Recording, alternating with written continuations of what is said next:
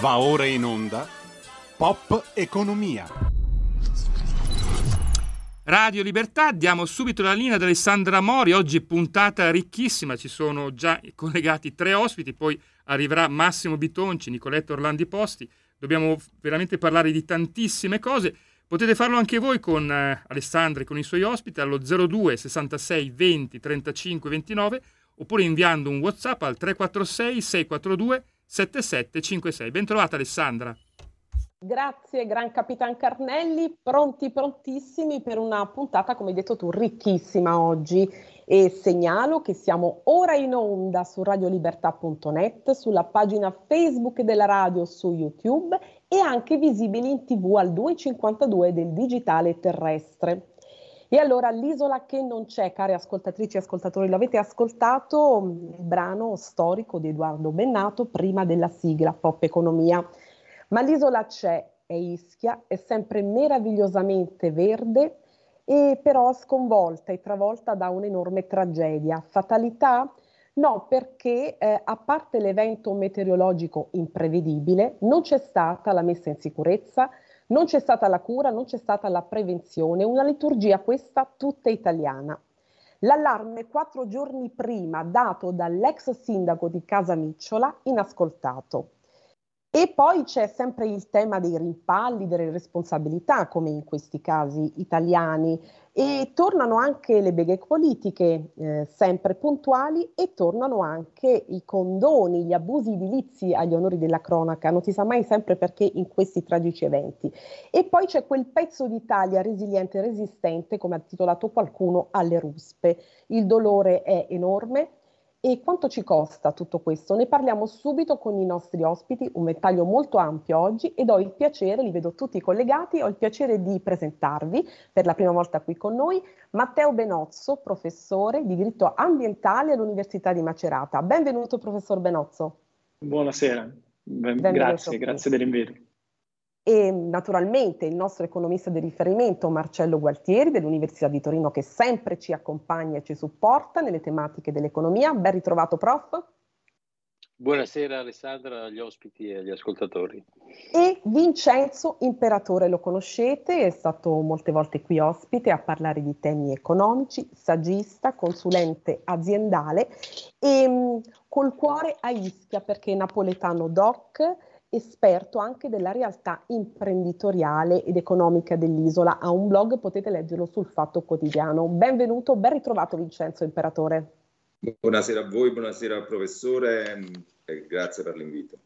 Vengo subito da voi, però prima voglio presentarvi il nostro sondaggio, il sondaggio di Bieconomy TV, la tv di bieconomy.it. Se tu Giulio Cesare cortesemente ci mostri, se puoi, perché il video è molto pieno oggi, la nostra tv, il sondaggio di oggi, perché anche Bieconomy TV, dove peraltro siamo in diretta, sta condividendo la diretta della puntata, è questo, si occupa di questo tema, Ischia. L'ennesima tragedia che si poteva e doveva evitare. Quale strada deve intraprendere il governo? Due le risposte. La prima, tolleranza zero sugli abusi edilizi.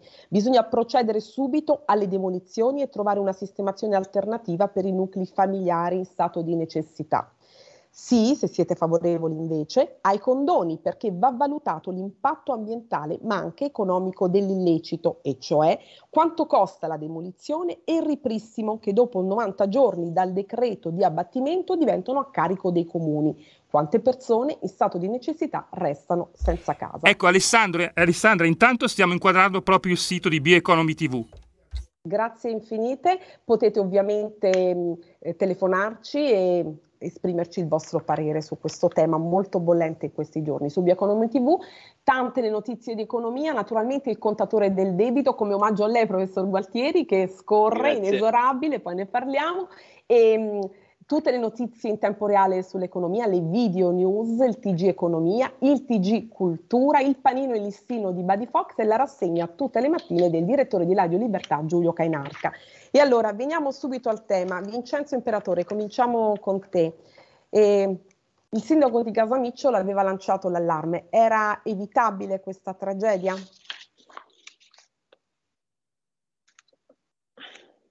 Vincenzo si è inesorabilmente frizzato. Lo, lo richiamiamo subito, Alessandro. Vincenzo, ti pregherei di ricominciare. Mi sentite ora? Sì, ora sì. Vai. Perfetto. Dicevo, consentimi solo di, in questo tragico momento che sta vivendo la mia isola, sono 50 anni che che vivo, che vivo anche su quell'isola là, mh, di esprimere il dolore per le vite spezzate. Però questo non è il momento del silenzio. Dall'isola mi sta, mh, arrivano segnali di rispettare quei morti con il silenzio. Quei morti invece si rispettano con uh, la denuncia, uh, si rispetta uh, con la denuncia continua, non solo in questo momento in cui tutti i media stanno parlando di Ischia. Cosa paga l'isola? Paga un cocktail di ignoranza, di politica, di amministrazioni pubbliche e di cittadinanza. Sì, anche noi siamo un po' assassini di quei, eh, di quei bambini e di quelle, eh, di quelle, e di quelle famiglie, eh, perché in, in un'isola di 46 km quadrati, con 60.000 abitanti, sei comuni, Um, l'isola definita da Travel and Leisure nel, nel luglio scorso come l'isola più bella del, uh, del mondo, in quell'isola ci sono 27.000 richieste di condono e solo pochissime, mi sembra 60, 60. Siano, state, siano state accettate. Cosa voglio dire? Voglio dire che Uh, questo, questa condanna non deve essere una condanna all'italiano, cioè sento uh, in giro uh, un'olimpiade delle responsabilità, è più abusivismo o è più mancanza di, di, di manutenzione? no, in questo momento le responsabilità sono soprattutto responsabilità di un clientelismo politico molto ma molto um, forte presente su quell'isola, un clientelismo forse determinato anche dall'insularità. L'insularità ti porta ad essere, eh, a vivere un, un'economia abbastanza, come dire, chiusa, eh, dove l'imprenditore che poi diventa senatore, che poi diventa deputato e, che ha, e che anche imprenditore del luogo, magari ti, ti, garantisce il posto di lavoro e forse chiude anche un occhio se fai una veranda a, abusiva. È quell'imprenditore che chiude l'occhio se deve piantare un, uh, quell'imprenditore è uh, politico che chiude l'occhio se deve piantare un albero nella tua, uh, nella tua proprietà dove magari insomma hai, hai, hai fatto una, una, una veranda abusiva. Questo è proprio voglio ripeterlo, è una condanna, non, non, ci devono essere in questo momento quelle condanne ipocrite. Uh, e siamo il popolo del biasimo ipocrita, della denuncia caratterizzata da un interesse collettivo solo nella misura in cui esiste il nostro uh, tornaconto, perché poi in fondo pensiamo che non sia mai colpa nostra, invece è anche colpa nostra, è anche colpa dell'ignoranza, ripeto, non solo del, di una parte della politica, non solo delle amministrazioni pubbliche, ma anche di una cittadinanza che vive una, una condizione anche di eh, rapporto molto stretto con la politica del, del territorio ed accetta, eh, diciamo così, questo do ut des che poi determina le tragedie che sappiamo. Era una tragedia annunciatissima. Annunciata, annunciata. Parole molto forti e ci sono dei dati, 28.000 richieste di sanatoria edilizia in tutta l'isola che conta 60.000 abitanti. Ecco alcuni numeri. Eh, professor Benozzo, e abbiamo sentito parole molto forti di Vincenzo Imperatore che conosce molto bene la realtà isolana. Eh, veniamo un po' al fenomeno, diciamo in sé, meteorologico e idrogeologico. Eh, tanta pioggia, mai così tanta pioggia negli ultimi vent'anni. Ci sono dei dati del CNR e il WWF ribadisce tragedia annunciata. Ecco, si tratta di una conseguenza diretta della crisi climatica anche questa? Sicuramente sì. Eh, è vero anche che ehm, eh, viene detto che sono eh, l'evento eh, più importante dagli ultimi vent'anni perché sono eh, gli ultimi vent'anni quelli disponibili come dati. Quindi non sappiamo in realtà se negli anni precedenti, soprattutto nelle varie eh, gli eventi catastrofici che hanno interessato l'isola nei decenni precedenti, fossero eh, interessassero un quantitativo di acqua eh, equivalente. Eh, sta cambiando però effettivamente la, la, i fenomeni meteorologici, la, i fenomeni naturali si modificano in continuazione molto più velocemente di prima, quindi occorrerebbe eh, intervenire eh, con più velocità da parte delle amministrazioni per una gestione che sia più eh, eh, eh, compatibile con i cambiamenti. Quindi i comuni lei intende, le amministrazioni quindi comuni. Questo dovrebbe, dovrebbe essere una gestione eh, che partendo dall'alto dovrebbe arrivare fino al basso o lì dove eh, dall'alto le azioni non partissero eh, ehm, è ormai è andato su tutti i giornali, quindi è un dato comune non più soltanto a chi si occupa di queste problematiche che eh, il piano nazionale eh, che dovrebbe portare alla gestione dei cambiamenti climatici è fermo da anni dal, dal, dall'ultimo, dal governo Gentiloni, una richiesta dell'Unione Europea che in tutti gli stati europei eh, è stato attuato, da noi è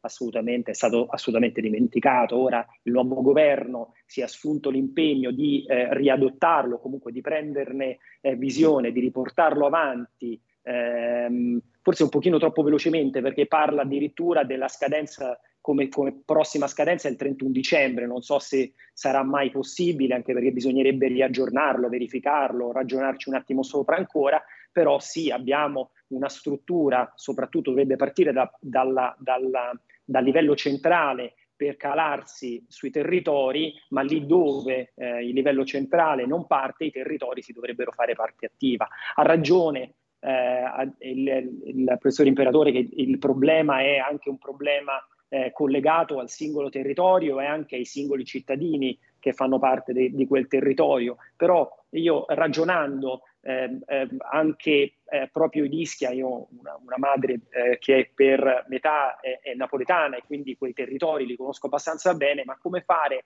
ad andare a, ad incidere o far comprendere l'importanza di un ripensamento territoriale eh, quando molte delle case che vengono costruite e sono abusive sono nate, eh, sono state costruite prima ancora della nascita delle persone che adesso le abitano, quindi le vivono come un pezzo della loro vita. Certo. Eh, mi rendo conto che è atroce, non è corretto pensare, bisognerebbe ragionare su eh, ehm, ehm, forse distruggere, eh, eh, buttare giù le case che sono, eh, non, sono ehm, eh, non è possibile metterle in sicurezza, ma che cosa fare? Eh, bisogna anche ragionare eh, e comprendere anche il territorio e i singoli cittadini. Un problema quasi atavico. Professor Gualtieri, e allora quanto ci costa anche economicamente tutto questo? Abbiamo visto questi giorni ci hanno inondato di dati. Che dice? Beh, Alessandra, se mi permetti, vorrei eh, guardare la, questa vicenda da un punto di vista, questa vicenda tragica, da un punto di vista strettamente economico e direi macroeconomico. Sì. Eh, vengo subito al sodo. Il, il, il paese, l'Italia, soffre, eh, a mio modo di vedere, di quattro grandi squilibri macroeconomici. Elenchiamoli, professore. Ecco. Il primo è la denatalità eh, c'è una tendenza della popolazione ad invecchiare e a non fare bambini. Il secondo è il gap tecnologico che l'Italia ha accumulato nei confronti delle altre economie sviluppate, soprattutto nel settore della new economy. Penso che nelle prime 50 aziende del mondo della new economy non ce ne sia neanche un'italiana. Assieme a questo gap tecnologico anche un gap nel settore della istruzione. Il terzo, il terzo squilibrio macroeconomico è quello derivante dalla dipendenza energetica dall'estero e ne stiamo pagando le conseguenze. E ne parliamo sempre con lei qui in trasmissione. Sempre. Parliamo sempre dal 1973 in poi, dallo shock petrolifero non è stato fatto niente. Il quarto grande squilibrio macroeconomico è il dissesto idrogeologico del paese. Su queste, questi grandi eh, squilibri macroeconomici che affossano il paese non sì. si interviene affatto da anni. Perché? Perché ogni intervento in questi eh, macro settori, di questi macro squilibri, richiede decine di anni prima di poter portare dei risultati e nessuno ha la pazienza la lungimiranza di eh, nessuno dei politici che si sono alternati negli ultimi 50 anni, direi, nel nostro, nel nostro governo, ha avuto la lungimiranza di, un, eh, in, di investire in queste, per sanare questi squilibri macroeconomici. Facciamo dei numeri eh, l'Italia spende in spese in conto capitale, cioè in tutto quello che non è spesa corrente, che quindi spesa che potrebbe andare a intervenire su questi grandi squilibri macroeconomici, circa il 3% del PIL. Un importo irrisorio, praticamente pari, anzi inferiore alla somma che noi spendiamo solo per interessi passivi sul debito pubblico. Quale futuro può avere un paese che spende in conto capitale la stessa cifra che spende solo per gli interessi passivi? È chiaro che fin quando non si cambierà registro e non si cercherà di ehm, guardare non prossima, al prossimo consenso elettorale, ma alla, ad un piano strategico? A un piano, a un piano strategico, non arriveremo da nessuna parte. Concludo, essendo un economista, eh, cerco di parlare di fatti e non di chiacchiere. Segnalo che il CNR, il Consiglio Nazionale delle Ricerche, nel 2021 ha eh, pubblicato, lo leggo qui, il rapporto, il rapporto, periodico sul rischio da frane e inondazioni, sì, sì. a cura di due ricercatrici, Cinzia Bianchi e Paola Salvati. Nessuno, nessuno ha dato niente, importanza dato, minima, infatti, volevo nessun, quasi elencarlo dopo di nessun, lei. Nessuna importanza è stata data a queste cose, perché era tutto assolutamente, eh, è assolutamente monitorato e monitorabile. Eh, segnalo tra le tante iniziative in cui poi si intrecciano eh, gli squilibri macroeconomici, segnalo che l'Università di Padova ha messo a punto una rete, eh, ha, ha, fatto un esperimento molto interessante utilizzando delle fibre ottiche eh, per misurare, eh, lo dico molto male perché ovviamente non sono un tecnico, né, né, nelle zone particolarmente soggette eh, a frane, per misurare esattamente ogni piccola variazione della, um, que- di quella consistenza del terreno che è premonitrice di una frana, quindi la, il, la, la, la consistenza, il tasso di umidità, l'acqua, l'acqua che, si, eh, che, si, raccoglie. Ecco, se noi non investiamo in tecnologia, in istruzione, eh, per sanare il dissesto idrogeologico del paese, ci ritroveremo qui sempre quando il problema è già scoppiato, come dico sempre, ignorando tutto quello che si può fare eh, in precedenza per evitarlo. E stavolta però, purtroppo a piangere i morti, questa è la differenza. E mm, Vincenzo Imperatore, ascoltato, ci senti Vincenzo? Sei... Vedo Vincenzo immobile. Qualche... Mi sentite? Benissimo. Ecco, allora, tu hai ascoltato quanto diceva il professor Gualtieri. Ad Ischia c'è un'urbanizzazione che ha colpito e devastato tutto il territorio. Dicevo in apertura, tu sei un profondo conoscitore della realtà anche economica dell'isola.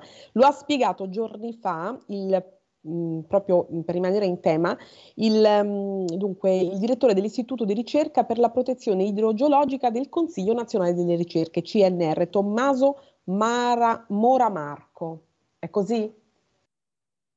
Sì, un'urbanizzazione selvaggia che si è scatenata a partire dalla fine degli anni 70 ha raggiunto l'apice um, a, tra la fine degli 80 e l'inizio dei, degli, anni, degli, anni, 90, uh, eh, una urbanizzazione selvaggia, prima diceva il, il professore, beh, sa, potrebbe essere difficile andare a, uh, ad abbattere le case di coloro i quali l'hanno costruita ancora prima uh, del, de, dell'epoca dei condoni. Diciamo Come diceva così. il professor Benozzo, certo, è, diventa poi ovviamente uh, quasi impossibile. Assolutamente, assolutamente, d'accordo, discernerei anche in quel caso, come dire, la, la, la qualità dell'abuso, la qualità del, del delitto compiuto e il, eh. in quell'isola mh, vi assicuro che mh, la stragrande maggioranza degli abusi è invece avvenuta a cavallo proprio degli anni del, eh, del, dei condoni, diciamo così. Eh, il primo condono, quello di Craxi, mi sembra sia dell'85. Sì, sì se ne parlava stamane, sì. E siamo in piena Uh, io addirittura stamattina parlando con gli amici schitani con cui sono in, in stretto contatto, uh, dicevo benissimo, ma uh, ora stiamo discutendo tantissimo di questi, questi aspetti, ma perché dalla, dalla, prossima elezione, voi non so se sapete, ma Casamicciolo in comune commissariato, dalla, sì. dalla prossima elezione, e tra l'altro il vecchio sindaco di Casamicciola aveva denunciato il l'arrivo della... Uh, sì, come dicevo in apertura, lo aveva detto con uh, PEC, con mail varie volte, no? ma inascoltato. E, ecco, per esempio io eviterei di far fare il sindaco a chi non sa nulla di suolo. eh. eviterei di, di, di, di eh, di affidarmi a persone profondamente ignoranti. Non parlo del precedente sindaco, che forse era una delle persone più, mh, più esperte di, di suono. Della realtà.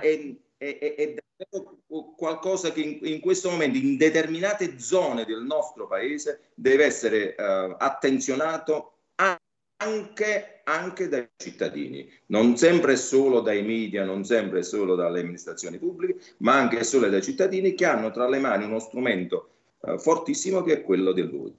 Poi ecco. dopo ci lamentiamo che le nostre amministrazioni pubbliche non sono, non sono, attente. È mancata la manutenzione dei corsi d'acqua, è mancata la manutenzione dei canaloni, la, la, l'abusivismo. Ogni anno a Ischia tu trovi in certi posti uh, un, un, un, balcone in più, una veranda in più, un, uh, un qualcosa di più che... Un gazebo che diventa, che diventa Perfetto, diventa... quindi ri, ripeto, non, non, facciamo l'Olimpiade delle responsabilità, siamo tutti responsabili. Non, arrive, non, arriverebbe nessuno prima in questa Olimpiade delle responsabilità. Leggo alcuni commenti degli ascoltatori, perché gli ascoltatori ci seguono, ci dice Fernando da Verona, sono stati offerti 50 milioni per abitazione delle vecchie lire per abbandonare le abitazioni. Sono sicuro che, no, che hanno preso i soldi ma non hanno abbandonato il luogo. Come ci, comport- come ci comporteremo un domani quando si sveglierà il vulcano? Eh, vabbè, anche questo è un'opinione legittima. Professor Benozzo, sono 7.000 i comuni a rischio e tra questi stavo guardando alcune agenzie proprio ieri, la città più a rischio frane è la capitale. Lo ha detto Erasmo D'Angelis, segretario dell'autorità di bacino distrettuale dell'Italia centrale e già capo della struttura di missione contro il dissesto idrogeologico a Palazzo Chigi. Come la mettiamo? Eh, come la mettiamo? La mettiamo che vincolo, i vincoli idrogeologici, le esigenze di eh, eh, costruzione con compatibilità anche eh, eh, di, di, strutture, di, di, costruttive, effettivamente è, è, il problema che ci attanaglia in questa fase. Eh, giustamente eh, il, il, professor Guattieri ragionava eh, raccontando quali sono eh, i cruci, i problemi principali del, dell'Italia, sono perfettamente d'accordo. allargherei il problema, il problema idrogeologico, più che altro lo allargherei, lo farei diventare un problema eh, eh, esteso oggi eh, di eh, sostenibilità ambientale. Quindi eh, eh, abbiamo territori con problemi di sostenibilità ambientale e dovremmo rivedere le nostre progettualità di, di, di, realizzazione, costruzione, autorizzazione, tutta la struttura burocratica che sta dietro alla creazione, alla messa in sicurezza o alla costruzione di nuove realtà eh, dovrebbe essere con un occhio eh, di compatibilità eh, eh all, all'aspetto, al profilo ambientale. Eh, purtroppo eh, questo per tanti anni non è stato considerato un elemento essenziale, Alessandra, un po' per l'abusivismo di necessità. Sì. Prego, prego, prego. Vincenzo? No, volevo chiedere al professore, sì, non conosco le dinamiche delle, delle, di, quelle, di, quelle, procedure, ma la denuncia fatta e eh, l'alert um, inviato dal, dall'ex sindaco di, di Casamicciola, Casamicciola uh, eh, di Casamicciola um, come doveva essere lavorata? Chi doveva prenderla in carico? Chi, chi, eh, quale ente, quale organizzazione, quale struttura do, doveva intervenire? Ho, ho colto, eh, ho colto il, il, profilo. Devo dire che eh, il allora, è, è, una fase successiva, cioè quella di rischio, quella di eh, evento catastrofico, che non è ovviamente la fase di eh, gestione territoriale eh, e quindi di applicazione corrette delle regole eh, eh, nello sviluppo eh, edilizio dei territori. l'evento in sé, l'emergenza, ehm, secondo me la, la, destinazione, io ho letto eh, del, del, dell'allert che era partito dal, dall'ex sindaco eh, ed è andato, io penso, direttamente ai soggetti eh, eh, eh che sono i destinatari naturali, cioè alla prefettura, andato, hanno chiesto l'intervento quindi fondamentalmente dello Stato eh, certo. il, e quindi della, della, degli organi centrali. Della, degli, orga, degli, organi centrali e degli organi della sicurezza civile. Eh, il problema è che ehm, tranne la possibilità di evacuare l'intero territorio, l'intera area, poco sarebbe stato possibile eh, fare per evitare quello che è accaduto, non per altro, ma perché le, eh, eh il, la valanga eh, creata da, da, dai detriti, eh, molti dei quali addirittura sono gli stessi che erano presenti dal 2007, perché non sono stati eh, ehm, tolti i vari detriti causati dal terremoto precedente. Eh, hanno creato un, una, una, forza, una spinta eh, di, di, varie eh, tonnellate eh, che eh, è riuscita a portare via quasi tutto. Anzi, forse le prime case, quelle che sono state costruite eh, lì dove un tempo veniva svolta attività agricol- di, di, di, agricola, di agricoltura su terrazzamenti, forse quelle hanno aiutato a diminuire la potenza, la forza della, della, della, mm, del, del fango che scendeva. Eh, il problema è che deve essere, come giustamente diceva lei prima, dottor Imperatore, il, la, la, eh, la, manutenzione di tutti gli alvei delle, delle, vie di fuga e di tutto ciò che era stato costruito al tempo degli anni 30, gli anni 40, nell'area eh, in cui è stato costruito, poi è, è venuto eh, il, eh, gli insediamenti, sono stati realizzati i primi insediamenti abitativi, doveva essere mantenuta e implementata nel tempo con una progettualità, che, una progettualità. per garantire l'eventuale discesa, sì, eh, lo spostamento. Ed ecco, siamo delle, in chiusura, il tempo è volato. Eh, leggo un'amara considerazione di un attentissimo ascoltatore che fa il paio con quanto abbiamo detto. A Ischia hanno presentato, come dicevo prima, 27.000 domande di sanatoria. Quesito al funzionario che fermerà gli abbattimenti, diamo una scorta giorno e notte, diciamoci la verità, almeno tra noi. Eh, è un po' diciamo la sintesi di quello che ci siamo detti, molto amara. Vi ringrazio, il tempo è volato, vi saluto, ringrazio il professor Matteo Benozzo, lo rinviterò senz'altro se vorrà, se avrà piacere. Grazie, assolutamente. Il nostro prof Gualtieri, grazie professore Buonasera. e grazie Vincenzo Ciao, Imperatore, ci risentiamo presto. Grazie. Grazie a voi, buona serata. Stai ascoltando Radio Libertà, la tua voce libera senza filtri né censure, la tua radio.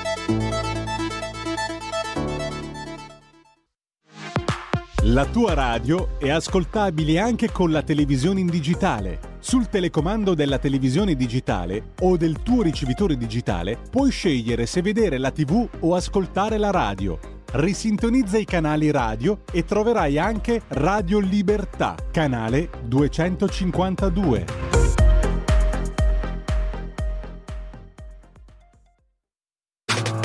Stai ascoltando Radio Libertà. La tua voce libera, senza filtri né censura. La tua radio.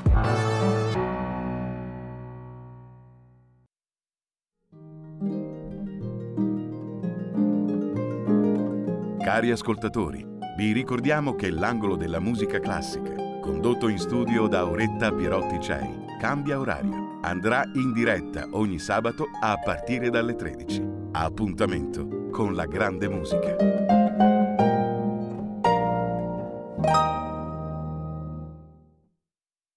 Va ora in onda rumore. Radio Libertà, ridiamo subito la linea ad Alessandra Mori. Ed eccoci con tutto il rumore delle imprese e del Made in Italy. Ho il piacere di ritrovare qui l'onorevole Massimo Bitonci nella veste di sottosegretario alle imprese e al Made in Italy. Ben ritrovato. Buonasera, buonasera a tutti, grazie per l'invito. Eccoci, e allora, sottosegretario all'impresa al Made in Italy, congratulazioni naturalmente per questo nuovo importante incarico. E mm, abbiamo cominciato questa volta nella mm, prima parte della trasmissione con una finestra um, su Ischia e la tragedia di Ischia. E, um, ci sono state molte polemiche, sottosegretario, su questo, abbiamo visto molte eh, molte diciamo, beghe politiche ultimamente. Lei è stato anche, lo ricordo sempre, amministratore, primo cittadino di due importantissimi comuni, Padova e Cittadella, oltre che già sottosegretario al Ministero dell'Economia. E oggi Giorgia Meloni tra l'altro vedo collegato lei da Montecitorio dove è sbarcata la manovra, quindi insomma adesso veniamo a tutti i temi economici come sempre abbiamo fatto con lei in questa trasmissione. Oggi la Premier Giorgia Meloni ha detto c'è tantissimo lavoro da fare ma serve anche un approccio culturale diverso su questo tema e sono 7.000, lo ricordavo prima, i comuni a rischio. Eh, il ministro dell'ambiente giorni fa, Fratini, insomma l'ha buttata un po' la responsabilità sugli amministratori, sui sindaci, poi oggi ha parlato il vice ministro ministro Rixi e mh, ha detto che per quel famoso 2018 insomma ci fu un forte pressing della, dei 5 Stelle, quindi ecco un po' la responsabilità è stata imputata a questo. Ecco, mh, è davvero un problema di approccio culturale oltre che di tutto il resto, sottosegretario, lei che, ripeto, è stato frontman, primo cittadino. Ma è sicuramente un tema estremamente delicato e condivido anch'io che è un po' un approccio, vuole un approccio anche culturale su temi di questo tipo, perché non è facile poi scaricare tutta, e non è neanche giusto scaricare tutta la responsabilità sugli amministratori locali. Eh, ci sono alcune zone d'Italia dove sappiamo benissimo c'è un abusivismo conclamato, l'abbiamo visto nei numeri, non solo in questi giorni, che ovviamente si parla di questo solamente quando c'è qualche tragedia, ma insomma è decenni che discutiamo del tema dell'abusivismo, del tema delle case fantasma, l'abbiamo fatto anche quando abbiamo parlato di catasto, no? Cioè anche sì. su temi fiscali abbiamo parlato di, di famosi 2 milioni eh, di case fantasma che adesso si sono ridotti a 1 milione e 200 mila, ma comunque sono tantissime. Ci sono alcune zone del territorio purtroppo dove mh, le regole sono qualcos'altro. Eh. Eh, allora io oggi ero per esempio all'Expo Consumatori. Sì, eh, oggi si comincia, si inaugura, no? Mm. Sì, eh, e quindi ho fatto il, un intervento eh, anche abbastanza lungo sui temi di economia, poi ho replicato perché ho assistito a questo tavolo sull'economia circolare dove si è parlato anche di, di Ischia, eh, dove si è parlato anche di queste tematiche. Mm, è logico che eh, adesso eh, è facile eh, per tutti sparare a zero, in realtà bisognerebbe lavorare, cominciare a lavorare eh, perché queste cose non accadessero più. E io eh, che ho fatto il sindaco, come è stato ricordato prima, per molti anni, so benissimo che queste cose vanno prese all'inizio, cioè nel momento in cui c'è un abuso, eh, l'abuso va eh, colpito subito all'inizio, appena si scava una buca, appena si fa una tettoia in più, insomma, nelle nostre parti per una tettoia si prende una denuncia in alcune zone d'Italia invece ci sono quindi lei intere, è per la tolleranza zero città. su questo perché io, eh... no, io sono perché eh, si capisca bene la differenza tra gestire una situazione come adesso dove ci sono migliaia di abitazioni in quel caso costruite e realizzate un'altra cosa è quando l'amministrazione e il cittadino eh, rispetta le regole e l'amministrazione appena vede che c'è un abuso lo blocca all'inizio perché capisco la difficoltà degli abbattimenti, eh, quindi la difficoltà anche per la pubblica amministrazione di portare avanti tutta una serie di misure di pratiche, eh, ecco. di pratiche che non sono facili da effettuare né da un sindaco né abbiamo visto neppure dalla forza pubblica e dal prefetto, perché ovviamente questo muove le coscienze e non solo, anche ovviamente temi di carattere economico. Però, eh, ripeto, è un tema che va affrontato e bisogna dire basta. Uh, basta e quando comincia una pratica abusiva in un territorio bisogna stopparla dall'inizio prima che si costruisca una casa, prima che la gente vada, perché è facile adesso, insomma, eh, Buttarla dire, ovviamente, certo, colpevolizzare. Mm. Però è una situazione che è decennale, cioè non è una situazione che... Dicevamo, sottosegretario, nella prima parte quasi atavica, in alcuni posti più che in altri, per esempio ad Ischia, dove abbiamo ricordato alcuni numeri, 28.000 richieste di sanatoria edilizia in tutta l'isola che conta 60.000 abitanti, quindi diventa eh, davvero eh, difficile. Sono numeri ecco. incredibili. Numeri eh, davvero ecco, incredibili. incredibili. Tutto parte anche da un'assenza di regolazione del territorio, c'è la mancanza di piani regolatori, eh, la mancanza di vincoli, del rispetto di vincoli di carattere ambientale. È logico che è facile dirlo da territori come il nostro. Io ho fatto il sindaco a Cittadella che a Padova, è stato detto, insomma, da noi gli abusi sono veramente limitati, cioè succede che viene realizzato magari una pergola, un balcone, una pergola, una tettoia e già subito c'è la segnalazione del vicino. Eh, ne ho viste centinaia di casi di questo tipo, però con abitazioni complete o interi quartieri abusivi è una cosa che non si può vedere proprio e, non, e soprattutto perché non c'è uno studio della fragilità del territorio, no? Perché cioè, una casa potrebbe essere costruita anche in un terreno, però insomma se il terreno non ha particolari problemi, vabbè, potrebbe anche al limite essere sanata ma non è sanabile invece un'abitazione eh, dove si mette a repentaglio la vita propria dei propri familiari realizzata in un alveo, magari di, vicino a un albero di un fiume o su una collina dove si sa che ci sono stati già in passato dei problemi di, di sesto, dove magari eh, io ho visto una, hanno mostrato oggi una foto di com'era eh, quel costone, io non so se è girata o se era una sì, cosa esclusiva Sì, sì, ho visto anch'io. Oggi. Sì, sì, il eh, costone com'era? Sì. Di com'era, com'era eh, cento anni fa, quando la gestione del territorio era fatta dai contadini e dalle persone del posto, dove c'erano le canalizzazioni, dove c'erano le alberature, dove c'erano ovviamente del, del, del, delle vie di sfogo eh, dell'acqua, cioè, purtroppo si è perso un po' il controllo del territorio, così succede anche nelle nostre zone montane, eh, eh, dove lo spopolamento porta anche a fenomeni di questo tipo, oltre all'abusivismo. Quindi allora? bisogna partire da zero, ci vogliono dei vincoli estremamente rigidi e non deve essere più permesso di realizzare abitazioni in uh, zone che sono particolarmente fragili. Quindi lei mi sta dicendo un piano strategico, anche un'analisi tecnica, anche di questo Ma dovrà... È che c'è, cioè, il tema è che eh, ci, sono, ci, sono. ci sono già, ci sono già eh, i piani eh, con l'indicazione puntuale delle zone vulnerabili come era... Ma vengono ignorati. Eh. Bisogna che eh, gli strumenti a livello regionale e a, livello poi locale gli strumenti urbanistici devono recepire questi vincoli. C'è poco da fare perché se non c'è un piano regolatore è logico che dopo alla fine la gente costruisce di qua e di là sperando poi successivamente una sanatoria senza rendersi conto che mette a rischio la vita sua e dei propri familiari. E allora veniamo un po' alla manovra. Tornano i voucher per i lavoratori stagionali di alberghi e ristoranti. Il governo, con l'approvazione del testo della legge di bilancio 2023,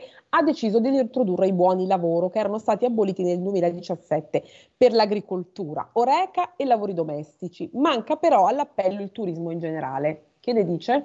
Ma eh, io penso che, eh, a, differenza di quello che, che dice la, la, la, sinistra, io penso mm. sia stato un errore cancellare i voucher nel 2017, perché eh, è uno strumento di estrema flessibilità. Ci sono eh, alcune tipologie di lavoro che hanno bisogno di, eh, di, un, di lavori temporanei che non possono essere ricondotti negli attuali eh, contratti collettivi, cioè non possono essere magari né eh, lavori eh, a tempo indeterminato eh, né lavori a tempo determinato e quindi il voucher per esempio in agricoltura è fondamentale ecco. cioè, per, per, pagare tutte quelle persone che fanno dalle nostre parti la, le putatura delle viti che è un lavoro strettamente stagionale, è un lavoro che si fa a ore allora vedi queste persone che vanno uh, nei vigneti e per una settimana uh, potano e ovviamente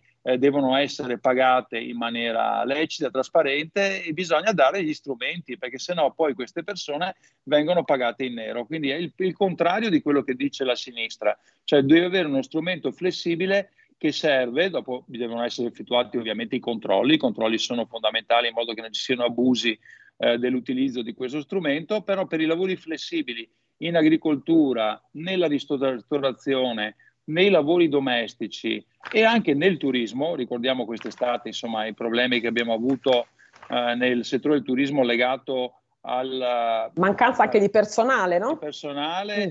perché e di giovani, eh, magari giovani che percepivano il reddito di cittadinanza, insomma, io non, non ripeto una cosa che chi ci ascolta adesso sa benissimo eh, che mm, in molte località, eh, in Veneto che è la prima regione turistica d'Italia, ma in tutta Italia è mancato il personale perché la gente non andava a lavorare perché comunque era più comodo percepire il reddito di cittadinanza. Anche qui ci sarà una svolta eh, importante, quindi verrà cancellato dal 1 gennaio 2024 e una forte limitazione durante quest'anno, quindi al primo rifiuto giustamente insomma si perde questo tipo di indennità, tenendo conto che bisogna però eh, garantire tutela alle famiglie bisognose e penso che questo strumento non cambierà solamente nome, diventerà uno strumento non collegato più alla, ai meccanismi quindi legati quindi alla, all'assunzione e agli altri strumenti che, che non funzionano,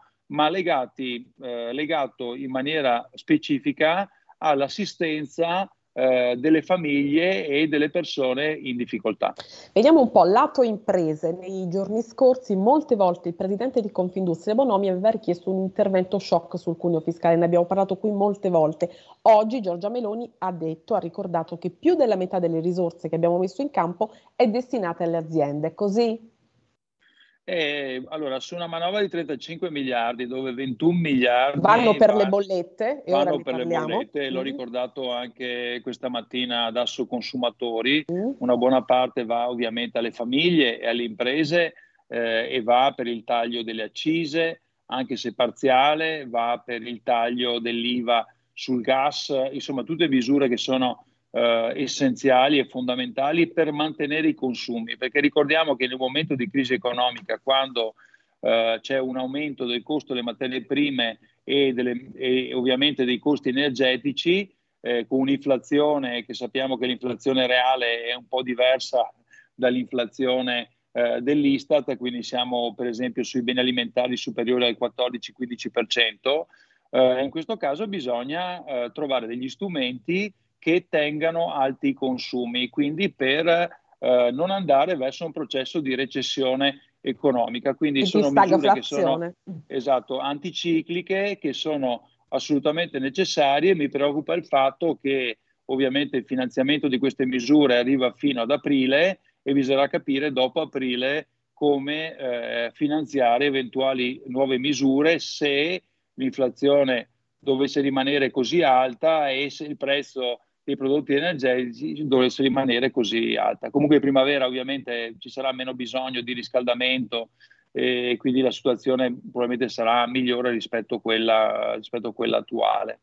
Per quanto riguarda il cuneo... È il cuneo, eh, sì, un tema cuneo, molto... Eh, allora, eh, rispetto alla eh, manovra precedente, eh, dove mh, mm, sotto i 35 mila euro c'era questo cuneo contributivo, perché non è un cuneo fiscale ma è un cuneo contributivo, continuano a chiamarlo cuneo fiscale ma in realtà il cuneo fiscale è l'IRPEF, questo invece è un cuneo di carattere contributivo eh, che impatta sul 2% per quanto riguarda i redditi sui 35 mila euro e impatta dell'1% sotto i 20 mila, quindi sotto i 20 mila il 3%. È tanto, è poco, è logico che 5% è meglio, 10% è ancora meglio, 50% è ancora eh, meglio. Eh. Poi se fosse 50 qualcuno avrebbe detto 100, ecco, quindi funziona un po' così anche in politica.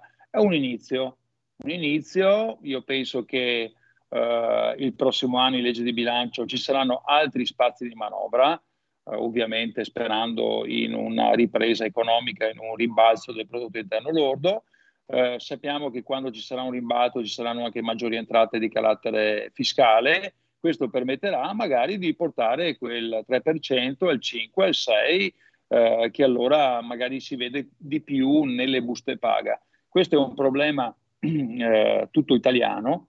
Ricordavo stamattina all'Expo che eh, purtroppo i salari italiani sono aumentati nel corso di questi anni, degli ultimi dieci anni, solamente del 3%, mentre a livello europeo del 30% la media. Quindi capite che c'è un problema. Il, problema, il nostro problema è sempre quello dei salari, insomma. È quello dei salari e quello del potere d'acquisto dei salari, perché nel momento in cui ovviamente eh, negli altri paesi europei aumenta il potere d'acquisto, il valore del salario, in Italia no, è logico che il governo deve eh, cercare di intervenire attraverso strumenti di carattere contributivo, questo, in questo caso, oppure come è stato fatto l'anno scorso attraverso magari una rimodulazione delle aliquote IRPEF, eh, in quel caso eh, cercando di agevolare le fasce più basse di reddito, che però devo dire sono anche quelle che hanno la tassazione più bassa perché essendo l'IRPEF progressiva a scaglioni e per effetto delle detrazioni e deduzioni i redditi più bassi già non pagano l'IRPEF, quindi per quello che il cuneo in questo caso è un cuneo di carattere contributivo. Contributivo. Allora, flat tax, un tema la Lega molto caro, a 85 mila euro per le partite IVA. Ecco. Sì, allora... Eh, si attende l'ok della UE su questo punto, ah, eh, La Lega no? ha fatto una grande operazione nel 2018. È una tassa devo, per ricchi la flat tax, perché c'è molto dibattito. Dire, a 85 mila euro com'è? Mm. No, non è una tassa per ricchi, no. assolutamente. E, um, è stato un grande successo voluto dalla Lega. Uh, prima esisteva il regime forfettario, poi ne abbiamo fatto quando ero sottosegretario io al Ministero dell'Economia, uh, abbiamo avuto questa idea di modificare in maniera sostanziale il regime che non funzionava. Abbiamo portato al limite europeo di 65 mila euro e, e adesso siamo a 2 milioni 135 mila partite IVA in Italia, due terzi delle partite IVA aperte lo scorso anno sono regime forfettario, quindi un grandissimo successo. Dovuto a che cosa? Alla grande semplificazione, non si tiene la contabilità, si fa solo la dichiarazione dei redditi, si paga una percentuale, quindi uno capisce già prima cosa pagherà di tasse l'anno successivo. E portarlo a 85.000 euro. Allora, io personalmente, per una mia posizione personale, avrei preferito due scaglioni cioè avrei preferito uno scaglione del 15 ah. Ah. e uno scaglione del 20. Questa è una proposta che avevo fatto al nostro gruppo economico. Eh, sono io il promotore del, del, della, della, della, della, proposta di legge per portarla a 85 mila euro. Avrei preferito però uno scalino, no? perché lo scalino eh, permetteva di eliminare quella cosa che succede sul regime forfettario, cioè di chi resta eh, volontariamente sotto i 65 mila euro per non uscire dal regime. Quindi dobbiamo, e quindi penso che questo 85 sia un primo passo. Passo del prossimo anno è quello di portare a 100.000, però lavorando sull'uscita um, graduale per evitare fenomeni eh, elusivi, perché noi dobbiamo abbassare le tasse, abbassare le tasse a tutti, fare in modo che eh, i professionisti e le partite IVA abbiano una, un vantaggio. Ricordo che questo è sul fatturato, non sul reddito, quindi un confronto recente che eh, ho anche pubblicato eh, sul eh, confronto tra la tassazione dei lavoratori e la tassazione eh, eh, di, dei, di, professionisti e di individuali, insomma, alla fine, considerati i, i, le detrazioni e deduzioni che nel regime forfettario non ci sono, eh, alla fine eh, quasi si equiparano sui redditi più bassi. Eh, e quindi insomma il regime non c'è questa grande stortura che, considerando che il lavoratore autonomo ha eh, ovviamente dei rischi e delle responsabilità che sono un po' diverse rispetto, però la, la, questa guerra tra poveri no, non, mi è mai, tan- non mi è mai piaciuta, cioè il fatto di confrontare eh, i lavoratori dipendenti con uh, il, I lavoratori piccolo, autonomi. Il mm, piccolo il professionista, piccolo. tra l'altro in, magari in grande difficoltà in questo periodo storico. Ecco, quindi è una cosa che mi appassiona veramente poco. Lei mi anticipava di un suo impegno, ovviamente io sono felicissima se rimane, mi dica lei, eh? quando vuole andare, può, io, se può rimanere. Purtroppo tra cinque minuti ho un altro impegno. Eh, ma tanto ci, ris- ci, risentiremo senz'altro, la inviterò anche a confronto con i ceti produttivi italiani, con i grandi, grandi, imprenditori, perché è importante il, l'importanza della Made in Italy e delle imprese, ovviamente non sto qui a dirlo, a ribadirlo. Grazie, grazie sottosegretario, grazie a, a, presto. Buona a serata presto. a tutti. Buona serata. Grazie. Ed eccoci con Nicoletta Orlandi Posti. Eccoci con la perla finale di Arte e Cultura che ben si innesta nella nostra trilogia, della nostra trasmissione. Vai Nico, dove ci porti oggi? Che cosa ci racconti? Ciao Ale, buonasera a tutte e a tutti. Eh, oggi mm, andiamo in Iran Eh, eh, come raccontavamo anche la scorsa puntata con eh, l'ambasciatore Pontecorvo, ehm, si sta eh, assistendo a una rivoluzione senza uguali, partito da una rivoluzione, una manifestazione popolare partita dalle donne, ma che ben presto ha coinvolto anche la popolazione maschile. Eh, ovviamente il regime eh, reagisce a suo modo eh, con, ehm, con, prigionieri, torture e quant'altro e il mondo si sta mobilitando eh, per sostenere eh, queste lotte di rivendicazioni dei diritti civili basici. Ehm, una ciocca di capelli. Una ciocca di capelli, sì. Eh, Triennale Milano già da qualche mh, mm, settimana ha aperto questo progetto e chiede semplicemente ai visitatori di Triennale, e la stessa cosa è stata fatta da Giovanna Melandri al Maxi di Roma, chiede una ciocca di capelli eh, da inserire in un'urna. Qui vediamo il servizio della nostra de, della collaboratrice di Libero TV Sofia Lipoli, un, che è un servizio che ha fatto. Eh, queste, queste, ciocche di capelli, come vediamo, verranno, sono raccolte in queste urne che verranno eh, portate al, all'ambasciata eh, iraniana in Italia eh, come segno di vicinanza ehm, con le donne e il popolo iraniano che si rebi- ribella al regime. E, ehm, mh, niente, questo è, è un po' la, la, il sunto eh, che, che, sposa tantissimo l'attualità anche eh, per i campionati del mondo che si stanno eh, svolgendo a Dubai. Ne abbiamo parlato anche di questo con, con l'ambasciatore. Nella e, scorsa e, puntata un ascoltatore ci dice donna, vita, libertà, viva le donne it- iraniane. Bene, sono, sono molto felice che, che questo eh, appello mh, venga, venga, condiviso eh, perché, perché, è importante. È importante, stiamo assistendo a qualcosa che non si era mai visto prima e che veramente può portare a qualcosa di immensamente grande. Bene, siamo oggi in perfetto orario, credo, ci è dato questa perla fondamentale come sempre per noi, chiudiamo così, con, in bellezza ma anche con una profonda riflessione. E allora io ti saluto, ti abbraccio e do l'appuntamento a tutte le ascoltatrici e ascoltatori al martedì prossimo. Ciao! Ciao, buona serata a tutte e a tutti. Avete ascoltato Pop Economia.